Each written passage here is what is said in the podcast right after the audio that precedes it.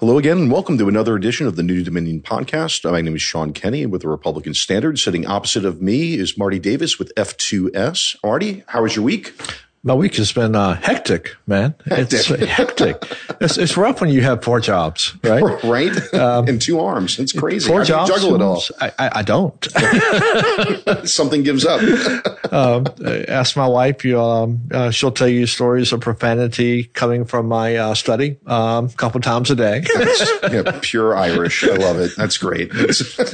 how, how was your week, Sean? Actually, pretty darn good. Can't complain too much. I've got, uh, you know, most of the family seems to be gone either on trips or uh, camp or some nonsense like that. So today it's like of all the seven, there was only one, the youngest, at the house, and it was super quiet, like eerily quiet, like somebody's getting into trouble kind of quiet, that kind of quiet. But of course, nobody was getting in trouble, but still, it's just like there's there's nobody in my home. It's totally quiet. And well, you know, our, our last baby bird just flew the coop. Uh, so we are learning to adjust to that level of silence in our home. And it's, it's a little weird. And uh, the dogs were a little freaked out by it. But um, right. Mine are like, you know, it's like D C A. It's like the flights are leaving every two years. And so they're like, like there's seven, then six, then five, then four, then three. Then, you know, eventually somebody will move back in and that'll disrupt the whole thing. But it'll be great. Absolutely, absolutely. So any big stories coming up in um, uh, Republican Standard? No, not at the moment. I mean, obviously, we're we're, we're working on one that we're, we're doing together. So that's going to be a big deal. By the time this podcast hit, it'll most likely already be out. So there's that. We're just kind of watching some of the state races. Um, I think on the Republican side, there's twelve House of Delegates races. There's six state Senate races that they're focusing on. Um, obviously, the governor's already kind of come out with his big to-do about, you know, five point seven million dollars in the bank. Um, the House is, you know, kind of chugging along, but that seems to be where their targets are. And, but it's way, it, it's so early for any of that. I mean, campaign season really doesn't get off the ground until like very late August in Virginia. So except for people like you and me who it, spend all of our time exactly. thinking about it. But I will tell you, the governor's five point seven million number sent a few shivers down the Democratic side of the, uh, Uh, aisle, uh, the spines yeah. over there, that they, they really kind of shook them a little bit, and we'll see how it plays out. Although, uh, you know, just to give you a little bit of a preview, uh, we're going to we're going to dive into campaign season here next week, mm-hmm. uh, when one of the leading uh, contenders for uh, Senate District twenty-seven will be sitting in our room with us, uh, Joel Griffin and Tara Durant shouldn't be too far behind him. Exactly, which will be a lot of fun because that's one of the marquee races um, in the Commonwealth. I mean, a lot of eyeballs are in that one, and advantage is probably to the Republicans, but right now I'd agree. Joel's Joel's one heck of a candidate. Tara's one heck of a candidate. I don't think you'll get a better exposition of the stakes and the issues than what you're going to get in that race. So okay. I'm excited for it anyway. Um, I'm ready to go. Yeah, but instead of politics, we get to talk history, right? Absolutely, which is probably at the moment more favorite topic. Absolutely. Absolutely. And so, uh, and Sean, why don't you introduce our guest tonight? Sure. So uh, I guess I'll start with Anne. Anne Darron uh, is with the Washington Heritage Museums. She's the executive director. Anne, do I have that right? You do. Wonderful. Okay. So Anne is with the, the Washington Heritage Museums. We also, I, I, I'm I'm so sorry, I'm drawing a blank. I'm great with faces. I'm terrible with names. This is why we're on a podcast, because yeah. I don't have to see anybody. But like yeah. Name's Chuck Fennell. Chuck Fennell, yeah, yes. The chairman right. of Ch- the, the board. Chairman of the board yeah. of the Washington Heritage Museum. So we are, are are graced with both. So, but thank you very much for uh, both of you for, for being here this evening with us. Welcome. Glad to be here. Great. Um, now, Chuck, we talked a little bit earlier about your involvement. How did you first get involved with Washington Heritage Museums? What's your because you're, you're not a Fredericksburg native. You got here as fast as you could. Right. So, so what got you involved? Well, there was uh, activities going on all the time, and it happened to be preparation for our huge fundraiser event every uh, on an annual basis. And some of the other board members and committee members actually lived on our block. And one of them approached me, asked me to help out uh, working on that event. And then eventually that led into being asked to be on the board. And now I'm in year five, and beginning in January, I took over the chair position uh, of a great group of folks. Great. And, and and how long have you been with the Washington Heritage Museums? Well, I always answer this with which time. I actually, I actually in nineteen eighty-three was an intern at the Mary Washington House. Oh, wow. Yeah. Cool. Um, And then I came back to the organization in the early two thousands for a couple years. But like you, we had a bunch of children, um, three boys who needed some uh, people at home. So took a few years off, came back in twenty thirteen, and in twenty fourteen, I became the executive director and first full-time employee. Wonderful. So, Anne, uh, you know, I hate to uh, I hate to admit this because no one likes to admit their mistakes, but uh, you and I got connected, Anne, because um, I ran a story um, by my co-host here, Sean Kenny, about what we should do with the Renwick Museum, and Sean had referenced um, had referenced your organization and uh, had made a little bit of an error, and me being the editor didn't catch it, and fortunately, you read it, you caught it, and you uh, went on to write a wonderful piece for uh, F two S about it. I'm wondering if you could just sort of explain to people what the Washington Heritage Museums are, what it really encompasses. I was surprised to learn just how much it actually entails. Absolutely. So we like to say that we are a new organization, although we're ten years on now, but a new organization with really old roots. Um, in eighteen ninety, the Mary Washington House was, there was discussion about dismantling it and moving it to Chicago for the Columbian Exposition. Um, obviously, I don't think it would have come back to Fredericksburg. I think it would have stayed there. Um, and of course, there was a terrible fire during the exposition. So the possibility exists that it just would have been lost forever.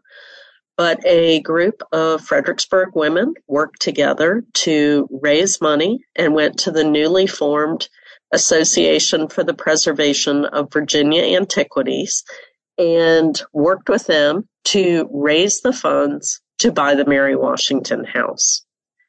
And then in turn, in nineteen oh eight, they um, took on the Rising Sun Tavern, and then in nineteen seventy-four, they were given Saint James House by deed of gift by Bill Tollerton and William Breslin. And um, so they, and I'm sorry, Bill Tollerton, Daniel Breslin. Um, and then in nineteen seventy-nine, the apothecary shop, the Hugh Mercer apothecary shop, came under the auspices of what was then um, still A P V A, but would soon become Preservation Virginia. Back in twenty twelve, Preservation Virginia made a, what I'm sure was a difficult decision, to no longer manage a bunch of historic house museums across the state of Virginia. They kept a few, but their mission honed in on um, preservation advocacy. And so they offered our four sites at that time to the local branch, the Mary Washington branch of Preservation Virginia, if they could form a five oh one c three to receive the properties. And they did. Um, so... That, um, as I say, end of twenty twelve, beginning of twenty thirteen, um, Washington Heritage Museums was really on a roll. And then, um, so to comment on the um, article that was written, so Saint James um, isn't new to us. We've had it since nineteen seventy-nine. But what is new to us is that the um, city of Fredericksburg gave to Washington Heritage Museums by deed of gift the Mary Washington Monument site, including the Caretaker's Lodge, Meditation Rock, the Eskridge Oak, and the Gordon Cemetery. So we are beyond excited about that gift. Well, so that's a lot to, to manage, and that's quite a story of how you got to everything that you have. Uh, that's a really significant piece of not just local history, but American history writ large. Um, uh, Anne and, and Chuck, I'm wondering if you could talk a little bit about some of the the challenges of managing uh, a historic site this spread out, this disparate, um, especially in a place like this where Monticello gets so much attention and Mount Vernon gets so much attention.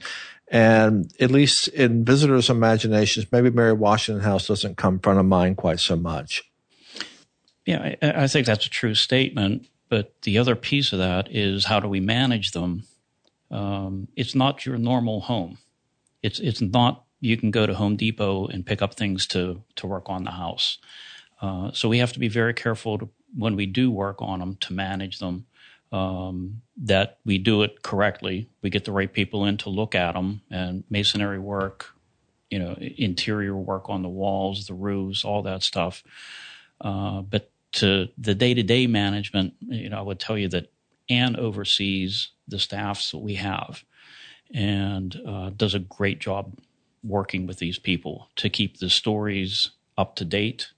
Uh, we're reinterpreting a lot of the stories, digging in a little bit deeper to get more information that we can share with the people who come and visit us, um, you know, and getting the word out um, to the point where we talk about Mary and her home and now the monument. I don't believe people really currently understand her significance in the history of the United States. You know, when she walked from her home to Meditation Rock, past her daughter's place at Kenmore, almost on a daily basis, and sat at Meditation Rock and prayed for George and the troops and for their efforts, that what they were trying to do to create this nation. Um, when she passed away, and Anne can probably do, do this story a little bit better than I, but Congress actually passed a thirty-day period of mourning for her. Hmm. Wasn't a member of Congress. Go ahead, Anne. Yeah, try to get Congress to work together like that these days. Right. Yeah. You know, so you know, somebody wasn't a member of Congress or held a position, but they, you know, gave her that respect. Um, you know, so we're trying to bring that story back to life. We really are. Um, part of our efforts to work on the property, the monument, and the lodge. While we have a great core group of people here in the Fredericksburg area that support our organization, this is really an, a nationwide story that we have to tell. And we're going to, we're working on things that can bring in those people that, you know, outside the region. It's still going to be a Fredericksburg icon. It's still going to be here in the city, but we need to start bringing more attention to it. Um, one of the things that we're doing, we, well, we know where the monument is. We're not one hundred percent sure Mary's buried underneath of it. Really? Yeah. Uh, there's. Oh, wow. So, so what, what makes us doubt that, that she might not be there? There's local stories that Lore? tell us, yes, oh. uh, that tell us where we believe she's buried. Uh, we're doing efforts right now to work with some folks to get the ground penetra- ground penetrating radar to come oh, in my. and work on the site. Is she near the monument? Or fairly close. I mean, okay. she, we we believe that she's up on the hill. Okay, uh, it's just not. Underneath the Just monument. Just not underneath that monument. Right. Wow. So that's part of the story we're going to be bringing out, and, you know, get people to come in and talk about it. It's like who's buried in Grant's tomb, kind of. Like. Yeah. Right. Who's buried in Mary Washington's tomb? Nobody. Right. I mean, that's amazing. Yeah. And, you know, uh, over the years, we've had three presidents visit. Mm-hmm. Andrew Jackson, Grover Cleveland, and Dwight Eisenhower. And he was Dwight Eisenhower was here in nineteen fifty-four. So we're coming up on a very significant event next year. Sure. He was here on Mother's Day. We're looking to put mm, a fairly that'd be neat. neat event together, try to get some folks in and really recognize the site, try to get some of the, the multitude of work and efforts that we need to get the place back. Sure. Um, if, if you've been by the monument and by the lodge over the last couple of years, people didn't know it was back there. They didn't know the lodge was there. You can now walk down Washington Avenue and see the lodge. We've had a great group of people, volunteers, that have come in and transformed the front of the uh, facility.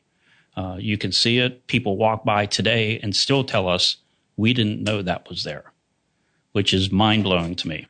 Mind-blowing to me as well. I mean, I, th- I thought everybody knew it was there. Well, and they knew the monument was there. But, but they, didn't they didn't know about know, the lodge. They didn't know about the lodge. But the lodge is right there. But you couldn't see it. But you couldn't see it. There you go.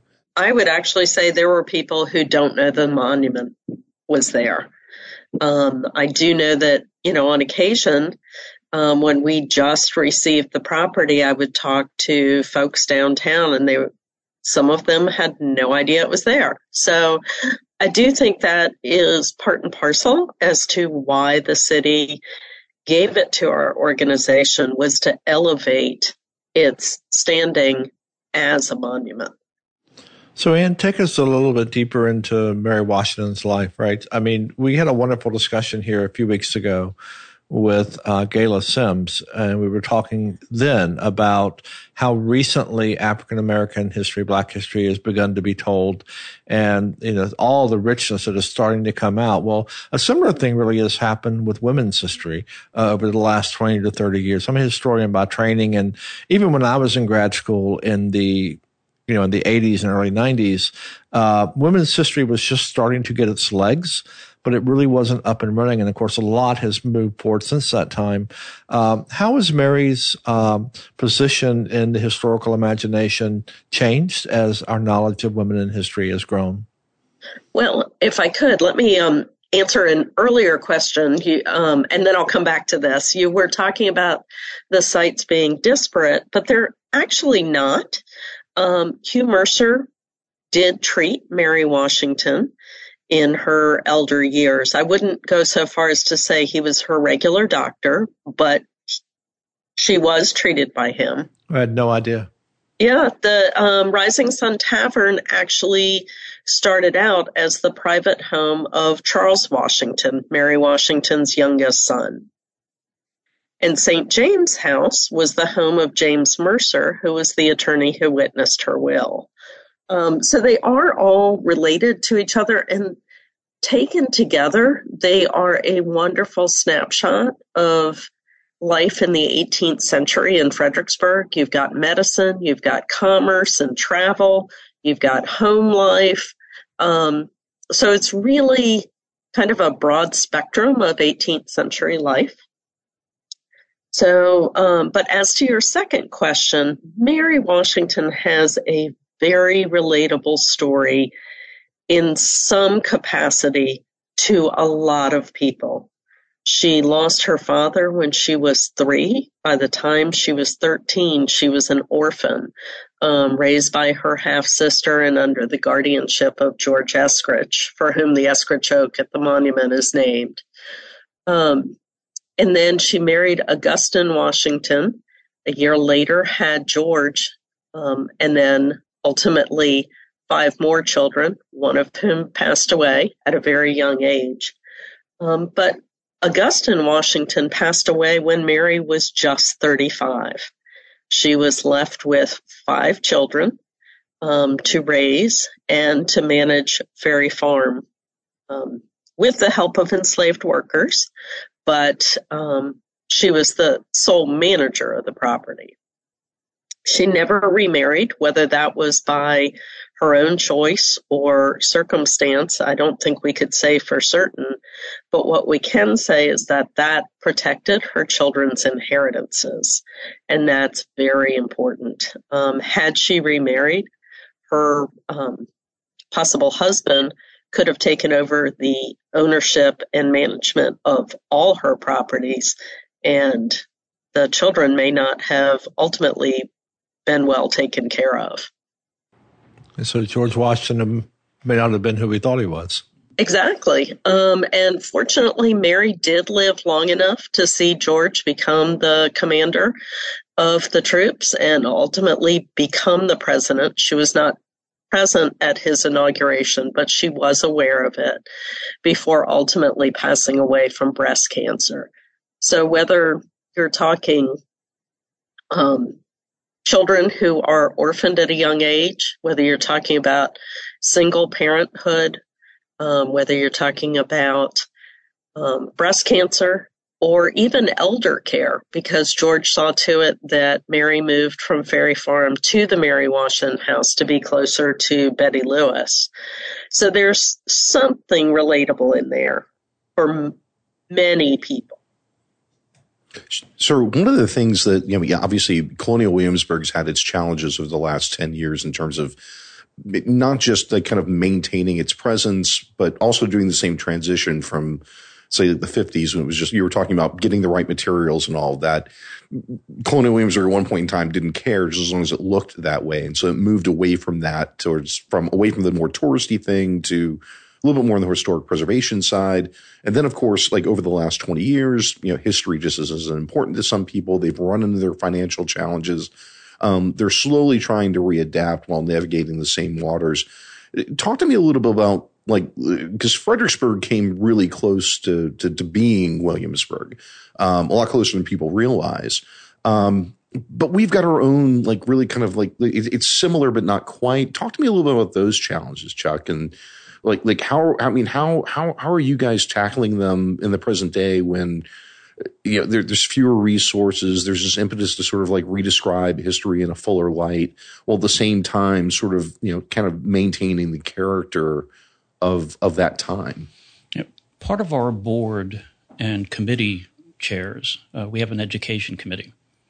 So they've been tasked to go back for each one of our properties and put together a fuller picture of that history. So it, it's a very tedious job uh, to get it right uh, because we want to make sure that everyone is included. Uh, as you mentioned, there was only part of the story out there. It was not the full breadth of what was going on. So we're we're making those steps. It's just it's going to take some time to get the whole story put together. Um, but I think we've done a, a pretty good t- a job of that already at some of the sites. We've changed the narrative. We've changed those stories uh, that our uh, docents are giving, and uh, being very well received uh, of the updates that we've given. So, th- I mean, to, to us, that that's good news. Uh, nobody's really challenging, saying, hey, you shouldn't be talking about that, or you shouldn't do this, or look at it in this light, not that light. So you're not seeing any of the same sort of struggles like, like Monticello or Montpelier or Ashland, which I, I guess it's not Ashland anymore, is it? It's Highland. It's Highland now. Okay. Well, the locals still call it Ashland, but I, I don't know. But like, but but so you're not seeing any of those same challenges. N- not to date. No. And, and is, you think that's because of the profile, like like, or is it that? Like, like, just people have just kind of, kind of, like you said, just kind of, kind of embraced it. It's like, you know what? Yeah, we need do need to be telling these stories. I think that's part of it. Yeah. Uh, again, we're not as high a profile as some of the other sites you're talking about, but I think our stories are just as rich. Mm-hmm. Uh, and that's our job, to start getting the the stories out there, getting the people outside the area to come in and, you know, visit our sites. Um, from the financial side, yeah, I mean, it's been a struggle. Uh, we're not going to sugarcoat that one at all. Um, when we lost basically two years uh, to tourism. Oh, yeah, yeah. I mean, it, it has been a struggle. Uh, the good news is we're seeing the numbers of visitations come back up to pre-pandemic levels. That's good. Uh, we're starting to get school tours back in, which is great. Even better, yeah. Yeah, and uh, we talked about education committee. Uh, part of their charge also is to work with the schools on the S O L assignment so that we can, when the students come in, we can work with our narrative to get the information they need to make sure that they're performing well on S O Ls. Um, the, the great news is we've already had a school tour up at the lodge and the monument. Oh, great. You know, first one out of the chute. Uh, it was, it actually came up, was it Newport News, Anne? Is that correct? Yes, yes. And then next month, um, the last night of our Twilight History program will take place up at the monument. Cool. You know, working with uh, Spotsylvania school teachers uh, with some workshops. So they're going to be coming down and visiting all the sites uh, to, to come in. So, I mean, that that's great news. So we're starting to get a, a you know, more activity. Uh, people are starting to come back in. So so that's good news. Um, so, you know, but still financially, we have our challenges, just sure, like everybody else. Sure, sure. So I, I already fielded this question to Chuck, but Anne, I'm gonna, I'm gonna hand it off to you. So so how much of colonial Fredericksburg, like, I mean, because you see it, and, and Chuck might see it in a certain way, and historians from that time period might see it a certain way. How much of Mary Washington's Fredericksburg is still there if you really start going and looking at it? Ooh, I never thought of that, like, as a percentage. But if you look hard enough, yes, there there's still homes there. Certainly the Charles Dick House on um, Princess Anne Street actually predates most of our buildings. Uh, but there are other ones downtown that are, you know, equally as significant, but they're in private ownership. Um, I mean, you, I know you think of the ones like Belmont, which actually dates to roughly the same period, and and Kenmore and um those, but there is also a, a number of homes in private ownership that date to roughly the same period.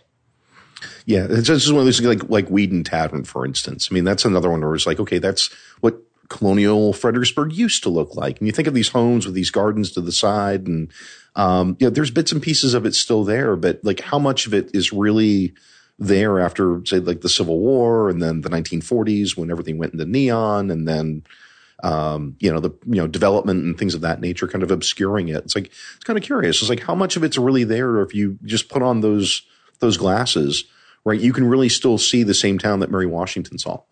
Well, so we do at the Mary Washington House actually talk about that in regards to the Mary Washington House. Um, so the, if you were looking at the Mary Washington House, she actually only lived in the leftmost portion. Um, the little one and a half story. The center portion, the two story portion, was not there. Um, the part that is all the way to the right hand side that was originally thought of as an addition, as it turns out, was likely her kitchen. Hmm. Um, so we do, Chuck talked about the changing interpretation. We were able to date that through dendrochronology, the study of tree rings. Nice. Nice. That's so, so another, cause I'm, I'm a bit of a history nerd. And of course I, I grew up in the city of Fredericksburg. So this is, this is, this is Christmas for me. Um, so the relationship with Ferry Farm, right? And so obviously this is another one where it's like, you know, like traveling patterns and things of that nature. Like, like how much, I mean, cause I mean, obviously that's how you get to Fredericksburg from, from points east, but like, like the relationship with Ferry Farm, Falmouth, things of that nature, like how much of that really kind of impacted the, the city itself, um, in terms of like commerce and, you know, the things that, that, that they would have bought, or, you know, things of that nature. Sure. Fal- um, Falmouth was actually a larger city than Fredericksburg at one point. Really? Um, and if I am not mistaken, I do believe that Mister Gordon at one point was the richest man in the U S. Um, huh. So the, it was not an unimportant town. Um, ultimately, Fredericksburg, you know, overtook it and lasted, and um, Falmouth became a, a quaint um neat little place to visit, but not nearly the size. It didn't spread the way Fredericksburg spread. Was that just terrain, or was it like it just, or just uh, Spotsylvania County just had more to offer than Stafford getting it to, to the ships? That's a great question, to which I'll be honest and say I don't know the answer. Okay.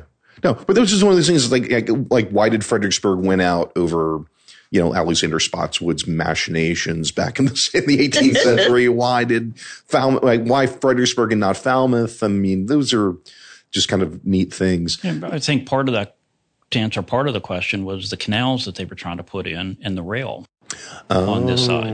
Okay. Because while they had some rail over in Stafford, um, everything was really coming in from Spotsy to the river. So it was coming into the, to the city side. And they tried to build the canals out, but the rail beat them out there. So if you can still see part of the canals, you know, within the city heading out towards Spotsylvania, that area. Oh, neat. Huh. Never even thought of it. That's great. So, Anne, I'm curious. Um, can you tell me a little bit about um, how much Mary was engaged with um, the names that flowed through this town in the eighteenth century? Uh, was she a bit more reclusive? Was she sort of, you know, the, the person about town, the socialite? What? Tell us more about her. Well, I would say that um, at that time, everything was all about um, status. You know, in other words, um, I've heard people talk about how it was very important for Americans to put forth um, wealth And sometimes they actually had it, and sometimes they did not. Um, as you probably know, George did not attend college for that reason.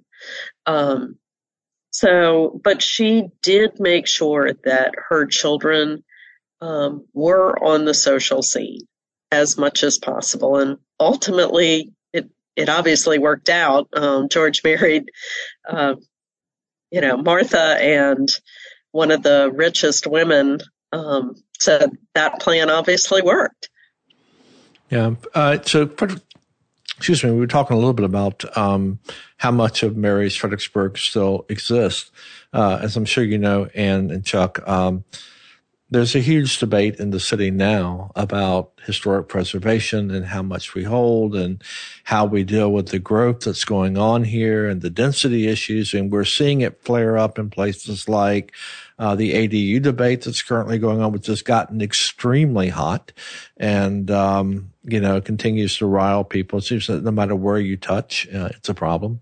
Um, how do you, you know, if you could, if you could sort of sit down and draw the plans, Um, what would you recommend to the city council? What would you recommend to uh, the, the leaders of the city as they, as they wrestle with those issues?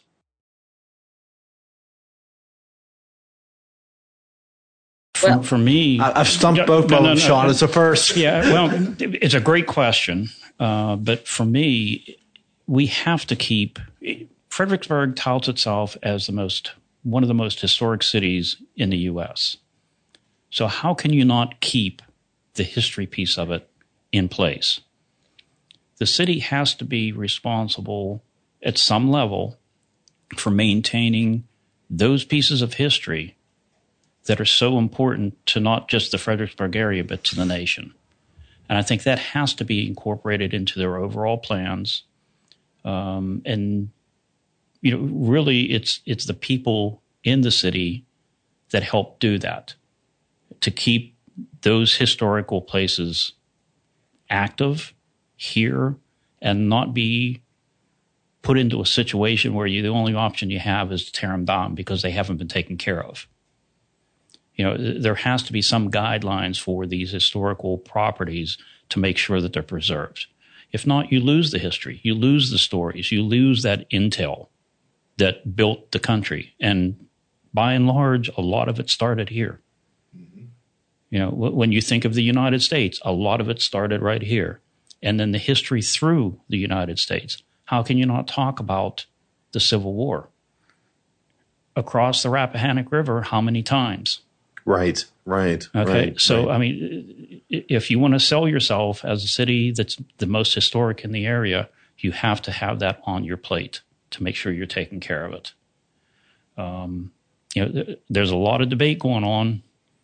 Renwick building, everything else, one of the greatest architects in the U S, right?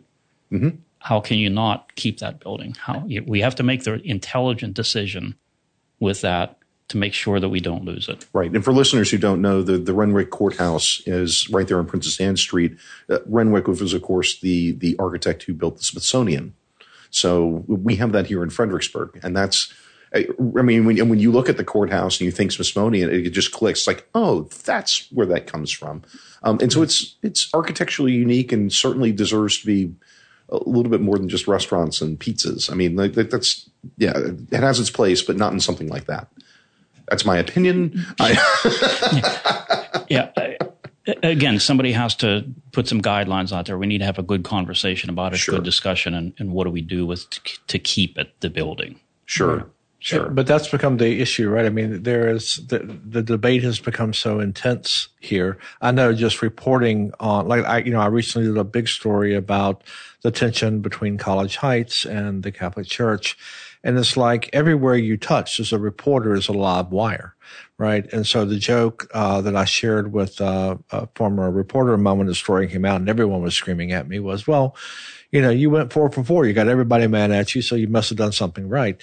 Um, but it, you know, it, it sort of reflects also the intensity of this debate. And there are people who who say, you know, who will look at historical preservation. They just, they just want to stick the city in formaldehyde and freeze it. Um, there are people who say, well, all the developers want to do is just build, build, build, build, build, and get rid of everything. Um, how do we kind of tone that debate down? How do we reorient it so that it's a little less? I mean, things. These are going to be heated debates, right? But how do we, how do we kind of move beyond the heat to to some depth? Anne or Chuck, either one.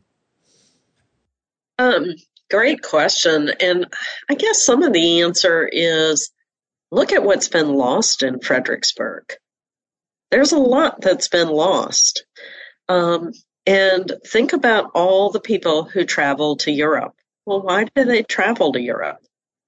They traveled to Europe to see these iconic places. And if we don't preserve them, um, you know, I think of, I grew up in the, you know, I was born in the sixties and early sixties. And um, Let, let's hear it. Let's hear it for the hippies in the room. What's that? Let's hear it for the hippies in the room. You're here. um, but I think about, I grew up outside D C and I think about all the urban renewal. Um, and I think about how much was lost. And I certainly don't want to see um, any more of Fredericksburg lost than, than we have. It's a great point, too. This is one of those things like with Fredericksburg, you get it's you, if you want to see colonial Fredericksburg, you can find colonial Fredericksburg. And if you want to shift your lens and find Civil War Fredericksburg, you can still find Civil War Fredericksburg. Um, uh, you know, the, the battlefields help. Right. But if you want to shift that lens again and say, OK, maybe like and, and this is something that's kind of up and coming, the, like the strip on Princess Anne. If you want to find nineteen forties Fredericksburg, you can find nineteen forties Fredericksburg right, right along that strip, which is, you know, kind of a cool thing. Um, but balancing all of those things, like, I mean, I, I explain it to people in my neck of the woods and they don't quite get it, but being a Fredericksburg native, it's like, you don't bulldoze history, right? That's the first rule. Once it's gone, it's gone. There's no getting it back. Um, so being able to maintain it is so absolutely critical. And it's like you mentioned, Chuck, it's part of what makes Fredericksburg, Fredericksburg. I mean, all this history happened here. I mean, whether it's the statue for religious freedom, whether it's the Battle of Fredericksburg itself, not just once, but twice, but three times in a row, whether it's, um, you know, Fredericksburg in the nineteen forties and um, sort of the, the suburbanization of Virginia and things of that nature. Um, yeah, we've got, we've got, it's a crown jewel, but once it's gone, it's a history book, right? That's, that's right. I mean, now you're looking at pictures. Exactly. Right now, you can still go up and touch it. Mm-hmm. You can, you know, you can walk into a lot of these buildings and feel the history in there. You can hear the stories because there's people there telling them to you. And it's, yeah, go ahead, Anne. It's why we work so tirelessly to um, promote our buildings, to receive memberships from the community. Um, to, we have a big fundraising event, Bourbon and Boxwood, coming up on September thirtieth, for which we're still speak, seeking sponsors. Two of my favorite things. That's great.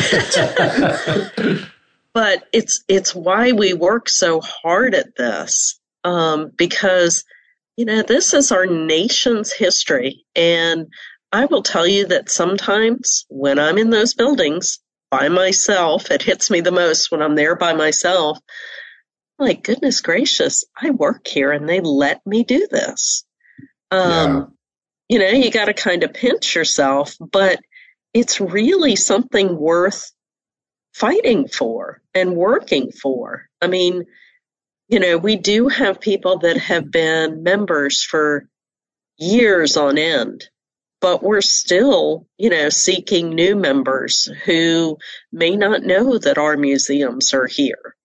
Um, and at the monument site, I'm super excited. We received the largest matching grant opportunity in our history from the Mary Morton Parsons Foundation. Um, it is a matching grant of one hundred thousand dollars. Hmm. That's great. So, yeah, we're very excited about that. Um, we are definitely fundraising for that. Um, it's such an important site, and parts of it are, are really in danger. There are erosion issues. Um, you know, some of it is cosmetic. Um, for instance, all the removal of the overgrowth. Um, it's great, um, but And we're so thankful for every volunteer who worked on it. But what concerns us um, is like the slope stabilization. There is a lot of work at the site to be done. Um, and again, these stories are why we work so hard at this and why we've got such a great dedicated staff and board. And I'll give you one quote that I like please. to talk. Sorry. No, no, please. It's, this is from Teddy Roosevelt. He said, "Far and away, the best prize that life offers is the chance to work hard at work worth doing." Nice. This is work that is worth doing. If we don't preserve it, we'll say it again, it's gone.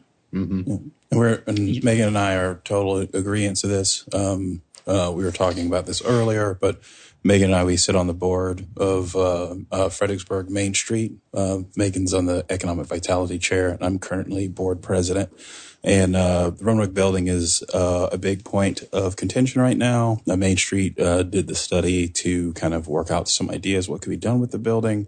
Um, but I think how this gets decided, what happens to this building, I think is going to kind of kind of set a new precedent kind of going forward. So there's a the energy around this is uh, there's obviously a lot of opinions on how this should get done. I have a personal opinions of my own, um, but this decision coming up around this building, how this building is going to be taken care of, which is really Main Street's main goal. It was, we don't really care how it's taken care of, just as long as whoever's taking care of it is doing a great job.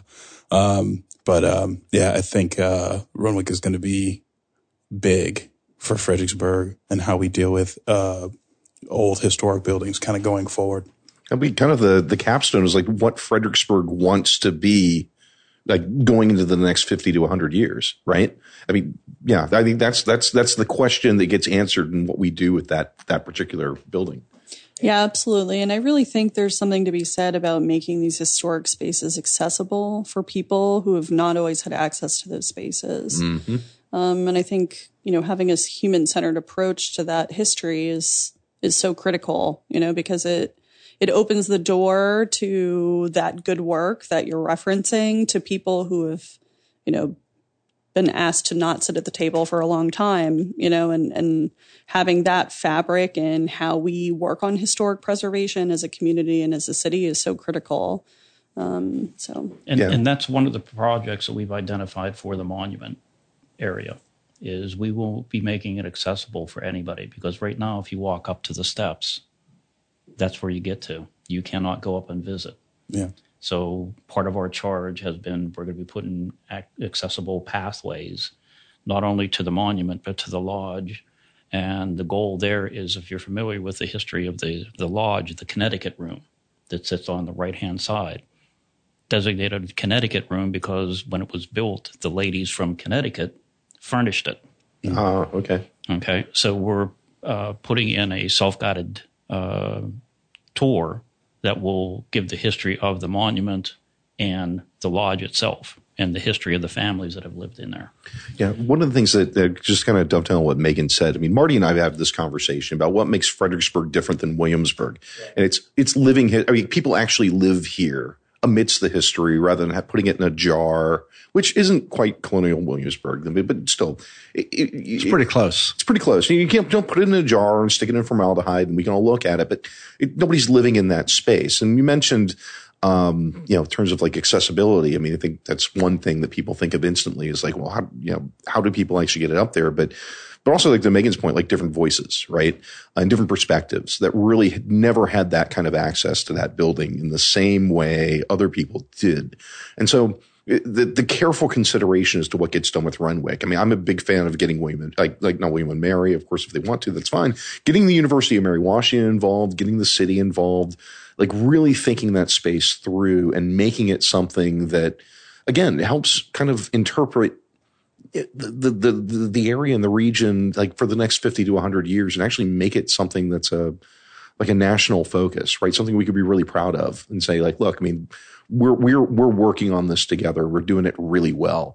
Um, you know, it's like remembering the past so we can service for the future. That's kind of a big deal. And it's, again, it's one of those unique things that just makes Fredericksburg so much different than Williamsburg in that regard, right? And yes, we're growing. Yes, we're building. And you can drive right by the history and not see it. But um, for those who know, we've got something really special here. And I'm I'm, I'm really glad that that it, frankly, it's in good hands. And Chuck, you guys are doing a great job. Um, if somebody wanted to help your work, maybe this is, an, and this is probably a great question for you.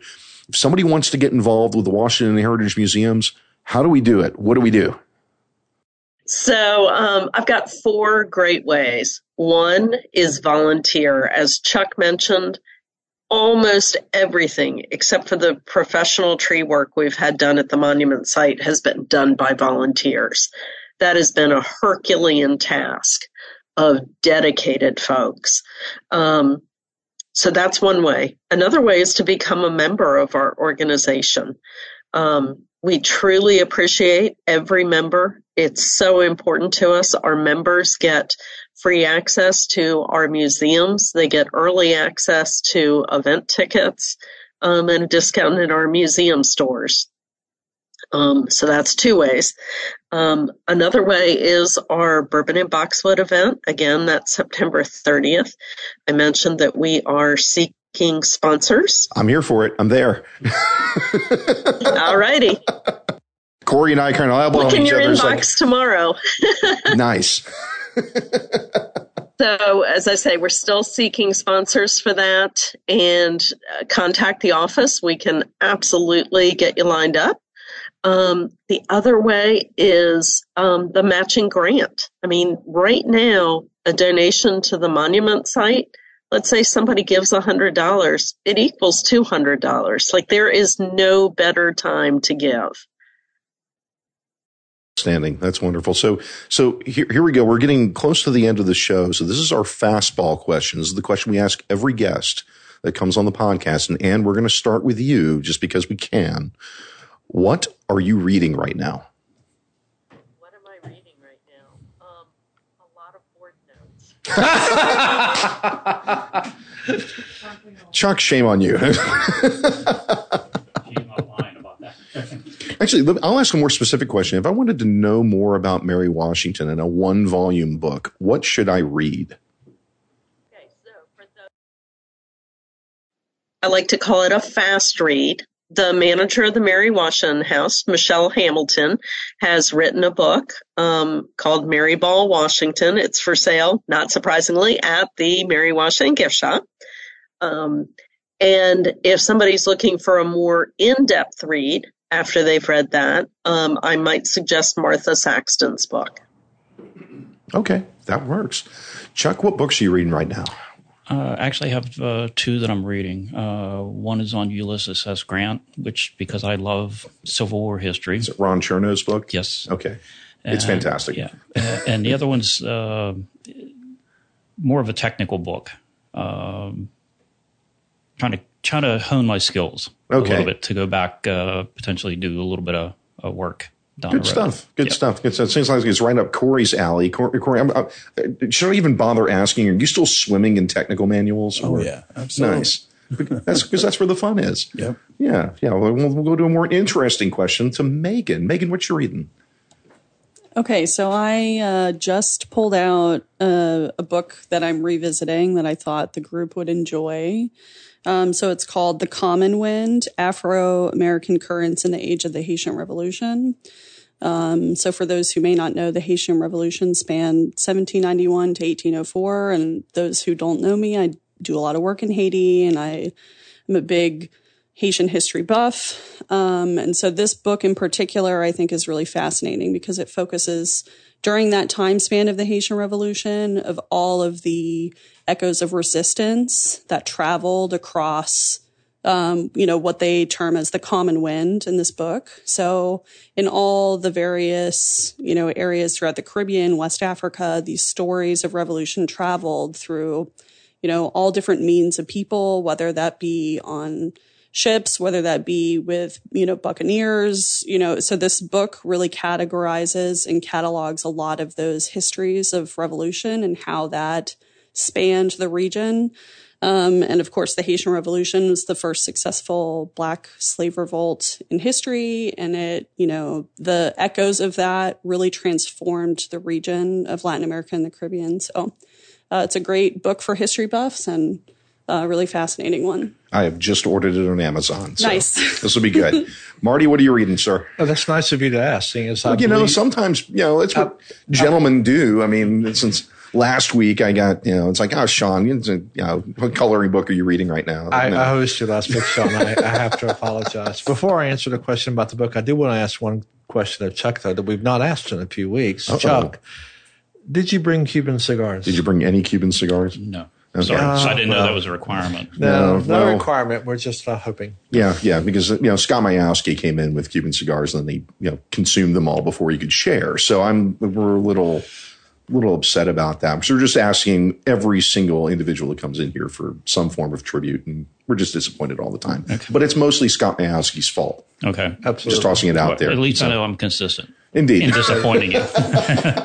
So actually, the book I'm reading I owe um, to my good friend across the table here, who brought me a little bag of books last week, and one of them was "A Hero of Two Worlds." It's a biography of Lafayette, and it is extraordinary. And with the anniversary of Lafayette's visit coming to Fredericksburg uh, next year, uh, Craig Basie um, is involved, uh, uh, who's the head of the Sister City program here in the city, uh, who's very heavily involved in putting that uh, ball together.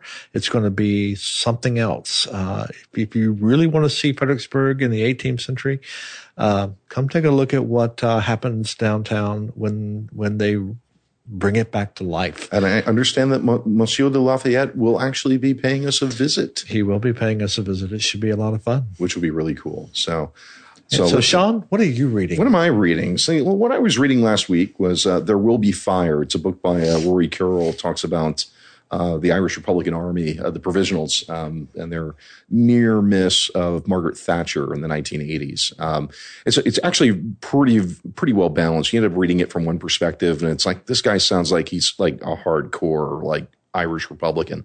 And then he gets to the next chapter, and it's very sympathetic to the British point of view. And so it, not just what's written, but like how it's written. It's a phenomenal book.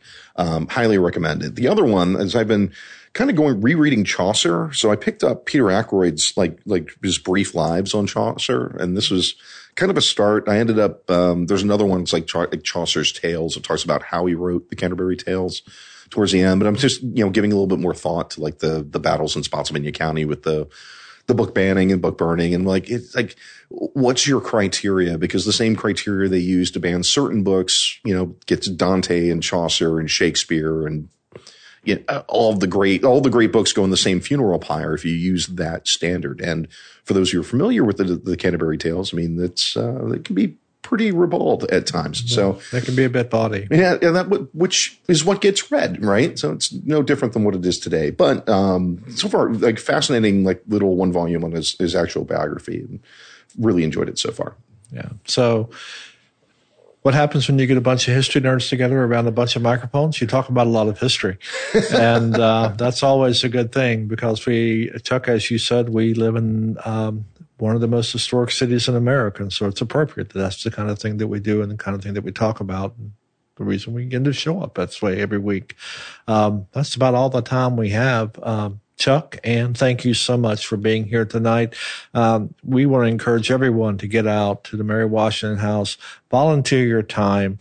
Now's a great time to make a contribution. When you can have your contributions doubled for such a great cause, it's a great time to do it. So help them out. Um, you know, join the society. There's a lot of good things to do, and uh, and take your family out there to see it. Uh, I've got it on my list of things to do before I go back to school in a couple of weeks. Um, so, you know, go out there. We might run into you. And um, Sean, it's just been a blast, as it always is. Yes, and yeah, every single time, great conversation, and you know, this time at least we're recording it. So at least we're recording it this time. So, uh, so that's all for this week uh, from uh, myself, Martin Davis, with F two S, and and my co-host Sean Kenny with the Republican Standard. Two of the very finest things that you can read in the state of Virginia at the moment, I like to think. Uh, thank you for listening tonight. We'll see you next week when Joel Griffin will come here, hopefully with Cuban cigars.